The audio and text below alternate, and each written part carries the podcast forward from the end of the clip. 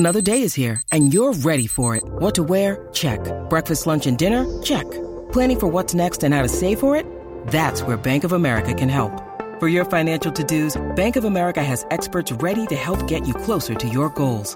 Get started at one of our local financial centers or 24/7 in our mobile banking app. Find a location near you at bankofamerica.com/talktous. What would you like the power to do? Mobile banking requires downloading the app and is only available for select devices. Message and data rates may apply. Bank of America NA, member FDIC. Support for A Way With Words comes from MOZY Online Backup. MOZY protects your valuable computer files against data loss from hard drive crashes, viruses, theft, and other disasters.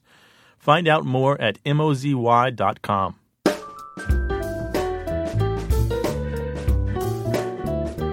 Welcome to another minicast from A Way With Words. I'm Martha Barnett. I had to change the batteries in my flashlight the other day, and that makes me think, as it always does, of Luigi Galvani. No, really, it does. Let me explain. Galvani was an 18th century Italian physicist and physician whose experiments accidentally paved the way for modern batteries. The focus of his inquiry? Well, Galvani experimented with dead frogs and live wires. In 1791, he published a paper describing how he'd touched a dead frog's leg with one wire and then touched another wire to both the frog and the first wire. When the second wire made contact, the lifeless body jerked violently. Galvani believed these convulsions were the result of animal electricity, a mysterious substance secreted by the body.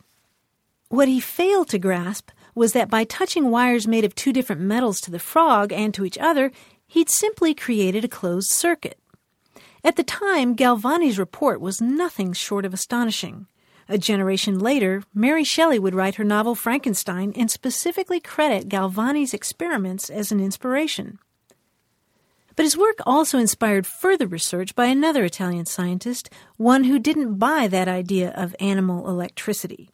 His name was Alessandro Volta. Volta suspected that the frog's body didn't secrete electricity, it conducted it. Soon he was stacking pieces of zinc and silver, and instead of animal tissue, he used cardboard soaked in brine. The electrifying result was the first voltaic pile, the forerunner of batteries we use today.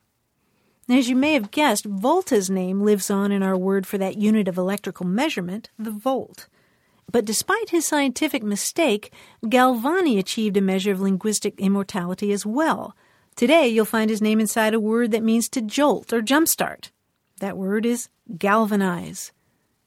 Has a question about language sparked your curiosity? Email us at words@waywardradio.org. For A Way With Words, I'm Martha Barnett.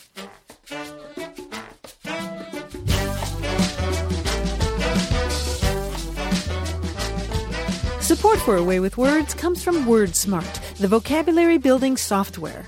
Improving your vocabulary, reading comprehension, and critical thinking skills will increase your chances for success. Learn more online at wordsmart.tv.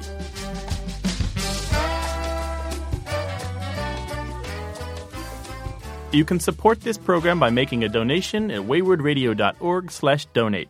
Thank you.